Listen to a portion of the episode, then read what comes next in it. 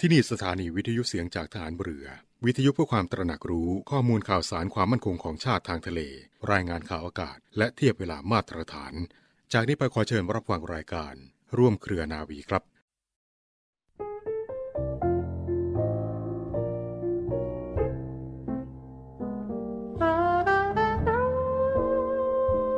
วิถีทางดำเนินของบ้านเมืองและประชาชนโดยทั่วไป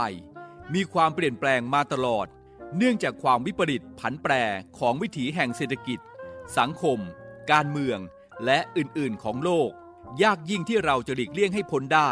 จึงต้องระมัดระวัง ประคับประคองตัวเรามากขึ้น โดยเฉพาะในเรื่องการเป็นอยู่ โดยประหยัดเพื่อที่จะอยู่ให้รอด และก้าวหน้าต่อไปได้โดยสวัสดี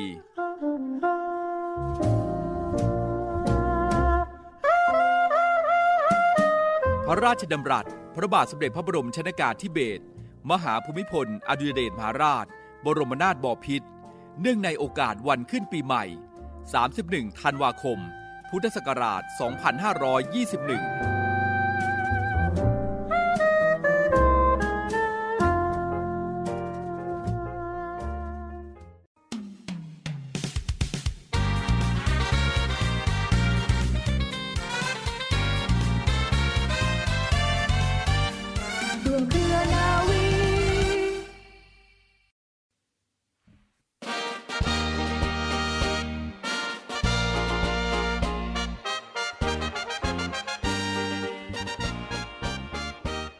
พบกันเช่นเคยนะคะ รายการร่วมเคลนาวี เริ่มต้นขึ้นแล้วล่ะค่ะ เราจะมีนัดกันเสมอนะคะในช่วงกลางวันแบบนี้ค่ะ มีนัดกับดิฉันนะคะนาวเอกหญิงชมาพรวันเพ็ญก็นำเรื่องราวดีๆมาฝาก เป็นยังไงกันบ้างคะคุณผู้ฟังคะนี่ก็จะเรียกได้ว่าเป็นสัปดาห์ที่ 2 ของปีใหม่แล้วนะคะ เริ่มต้นอะไรใหม่ ๆ กับชีวิตบ้างหรือยังคะบางทีคนเรานะคะเตรียมการอะไรไว้ทั้งปีอาจจะยังไม่เสร็จหรือไม่สำเร็จ ไม่เป็นไรค่ะ เราเริ่มต้นใหม่ได้ ทุกอย่างไม่มีอะไรสายค่ะ อยู่ที่ว่าคุณจะพร้อมที่จะลุกหรือเปล่านั่นเอง เพราะฉะนั้นเราเริ่มต้นใหม่ได้เสมอค่ะ แน่นอนนะคะ ตรงนี้เรากำลังเริ่มต้นมีเรื่องดีๆมาฝากคุณเช่นเคย ก่อนจะถึงเรื่องราวมากมายที่ฝากกัน ขอพยากรณ์อากาศจากกรมอุตุนิยมวิทยากันก่อนนะคะ ในช่วงนี้นะคะคุณผู้ฟังเขาบอกว่าบริเวณความกดอากาศสูง หรือว่ามวลอากาศเย็นกำลังปานกลางปกคลุมประเทศไทยตอนบนตลอดช่วงค่ะ ลักษณะเช่นนี้นะคะทำให้บริเวณนั้นมีอากาศเย็นถึงหนาวกับมีหมอกในตอนเช้าด้วย โดยในภาคเหนือและก็ภาคตะวันออกเฉียงเหนือเนี่ยมีอากาศเย็นถึงหนาวค่ะ ส่วนภาคกลางแล้วก็ภาคตะวันออก มีอากาศเย็นในตอนเช้า บริเวณยอดดอยก็มีอากาศหนาวถึงหนาวจัด อุณหภูมิต่ำสุด 4-14 องศาเซลเซียสนะคะ แล้วก็บริเวณยอดภูมีอากาศเย็นถึงหนาว อุณหภูมิต่ำ8-16 องศาเซลเซียสค่ะ เพราะฉะนั้นช่วงนี้เป็นช่วงฤดูหนาวก็ต้องระมัดระวังสุขภาพด้วยนะคะ อากาศเปลี่ยนแปลงแบบนี้เราต้องรักตัวเองให้มากๆค่ะ ด้วยความห่วงใยจากเราทีมงานรายการร่วมเคยนาวีคุณผู้ฟังคะวันนี้นะคะในช่วงกลางรายการมีเรื่องราวดีๆ มาฝากแน่นอนค่ะ เป็นเรื่องในอดีตของวันนี้ แต่เมื่อนู้นนะคะ เมื่อร้อยหรือ 200 ปีมาแล้ว เดี๋ยวตามกันในช่วงกลางรายการค่ะ และช่วงท้ายรายการก็มีข่าวประสิทธิพันธ์เช่นเคย แล้วก็ยังตบท้ายด้วยคำคมคำคมวันนี้จะเป็นอะไรนั้น คุณอย่าหมุนคลื่นหนีไปไหนนะคะ เดี๋ยวตามกันในช่วงท้ายรายการค่ะ แต่ช่วงต้นรายการขอเสนอคำพ่อสอน เป็นประมวลพระบรมราโชวาท แล้วก็พระราชดำรัสเกี่ยวกับความสุขค่ะ ความสุขในการดำเนินชีวิต ซึ่งพระองค์พระราชทานให้พวกเราชาวไทยทุกคนได้นำไปปฏิบัติ ถ้าปฏิบัติได้คุณจะมีความสุขในการดำเนินชีวิตอย่างแน่นอน เป็นหนังสือที่มีคุณค่ามากคำพ่อสอนเล่มนี้ค่ะ ความกตัญญูกตเวที คือสภาพจิตที่รับรู้ความดี และยินดีที่จะกระทำความดีโดยศรัทธามั่นใจ คนมีความกตัญญูจึงไม่ลบล้างทำลายความดี และไม่ลบหลู่ผู้ที่ได้ทำความดีมาก่อน หากเพียรพยายามรักษาความดีทั้งปวง ไว้ให้เป็นพื้นฐานในความประพฤติปฏิบัติทุกอย่างของตนเอง เมื่อเต็มใจและจงใจกระทำทุกสิ่งทุกอย่างด้วยความดีดังนี้ ก็ย่อมมีแต่ความเจริญมั่นคง และรุ่งเรืองก้าวหน้ายิ่งยิ่งขึ้น จึงอาจกล่าวได้ว่า ความกตัญญูกตเวที เป็นคุณสมบัติอันสำคัญยิ่งสำหรับนักพัฒนา และผู้ปรารถนาความเจริญก้าวหน้าทุกคน พระบรมราโชวาทของพระบาทสมเด็จพระบรมชนกาธิเบศรมหาภูมิพล อดุลยเดชมหาราช บรมนาถบพิตรพระราชทานแก่คณะกรรมการวันกตัญญูกตเวที สภาสังคมสงเคราะห์แห่งประเทศไทย เพื่อเชิญลงพิมพ์ในหนังสือที่ระลึกวันกตัญญูกตเวที และเชิญออกเผยแพร่แก่ประชาชนเป็นแนวทางปฏิบัติ เมื่อวันศุกร์ที่ 8 เมษายน พุทธศักราช 2526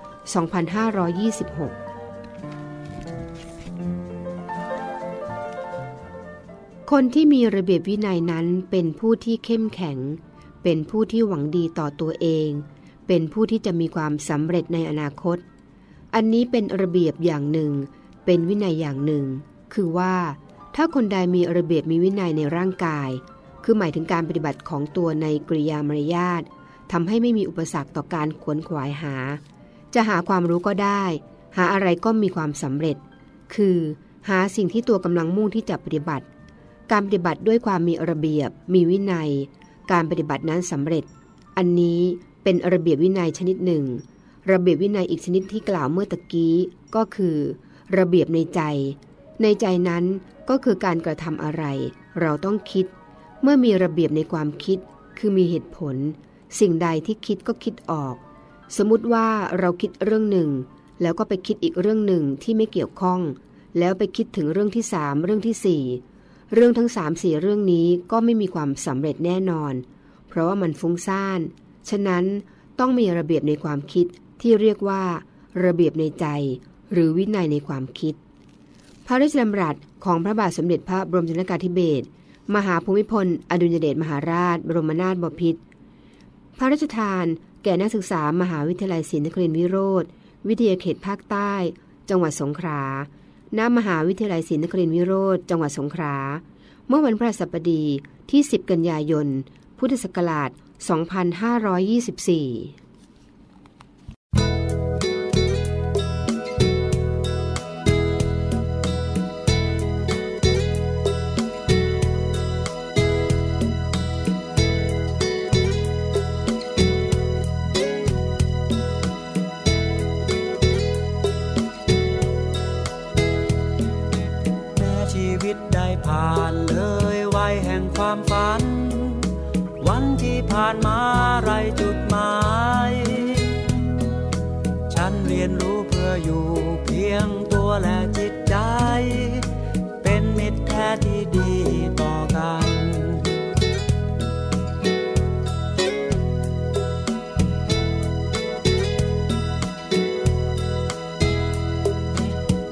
ชีวิตพันผ่านคืนวันอันเปลี่ยวเหงา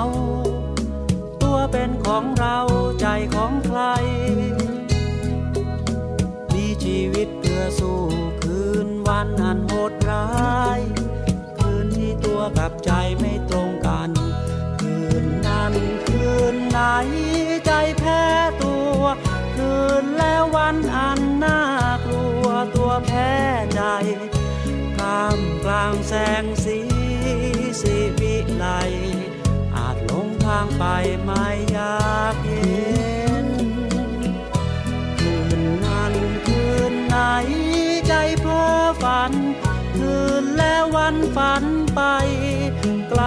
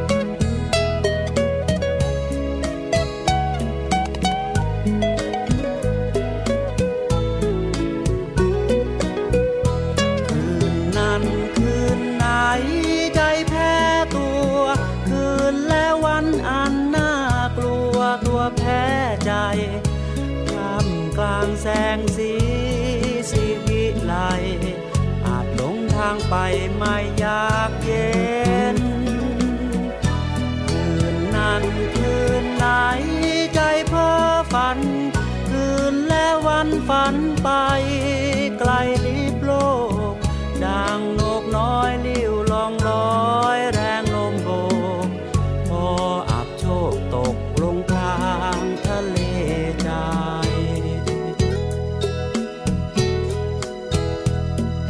แม้ชีวิตได้ผ่านเลยไวแห่งความฝัน วันที่ผ่านมาไร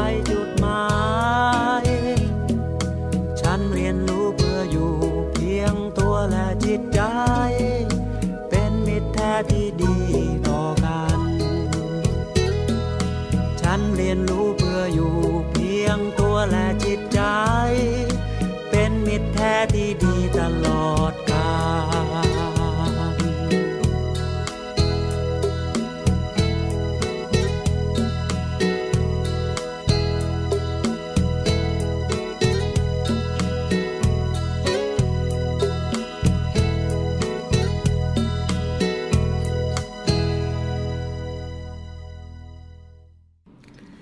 ถึงช่วงกลางรายการค่ะคุณผู้ฟังคะ ถ้าใครเพิ่งจะหมุนคลื่นมาเจอ นี่คือรายการร่วมเคลนาวีค่ะ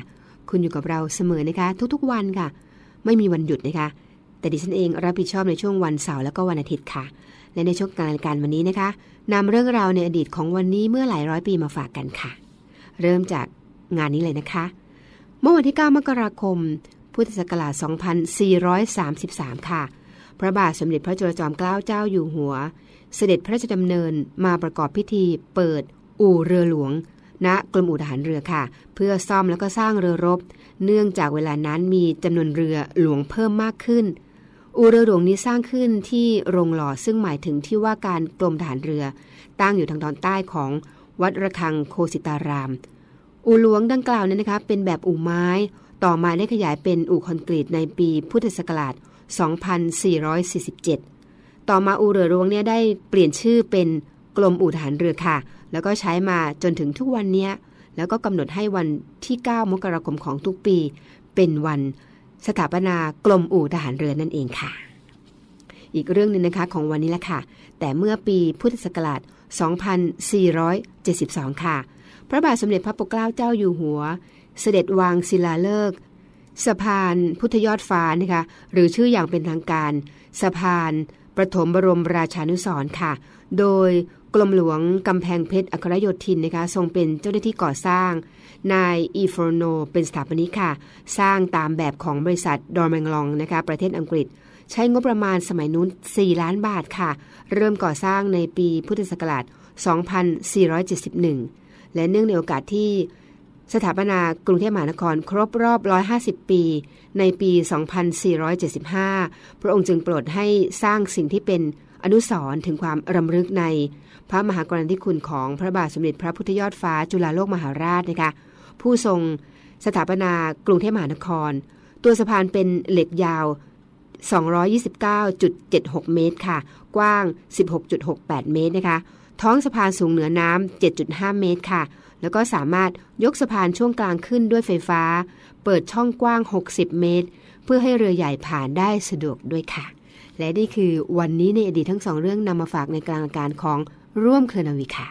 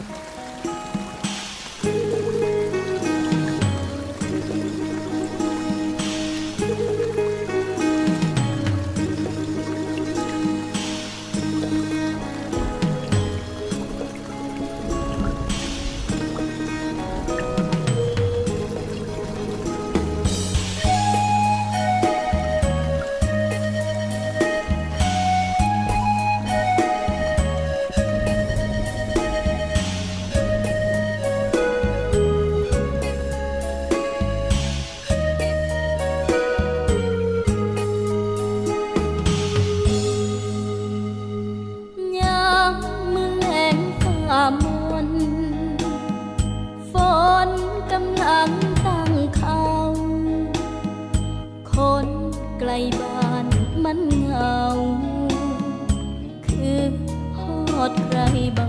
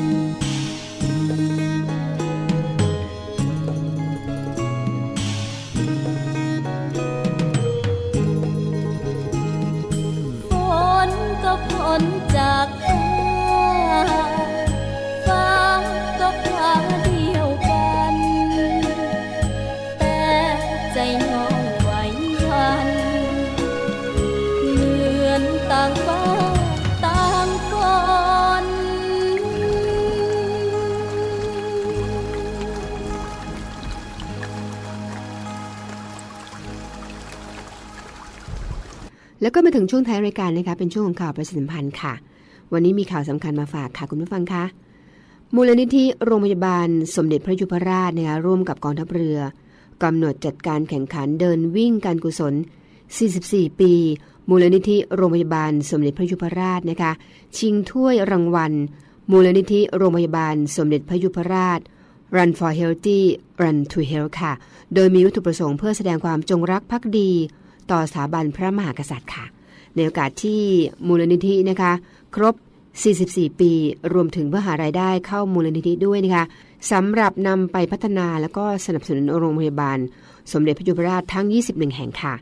ให้สามารถบริการประชาชนในพื้นที่ได้อย่างทั่วถึง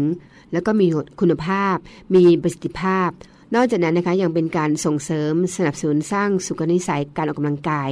ด้วยการเดินวิ่งเพื่อสุขภาพของประชาชนโดยทั่วไปทุกกลุ่มวัยให้แข็งแรง แล้วก็มีสุขภาพที่ดีตลอดไปด้วยค่ะ ในปีพุทธศักราช 2519 นะคะคณะรัฐมนตรีก็มีมติจัดสร้างโรงพยาบาลสมเด็จพระยุพราช โดยรัฐบาลเนี่ยร่วมกับ พระสนิกรได้ดำเนินการจัดหาทุนค่ะ เพื่อสร้างโรงพยาบาลนี้นะคะ น้อมกล้าวถวาย แด่พระบาทสมเด็จพระเจ้าอยู่หัวเมื่อครั้งดำรง พระ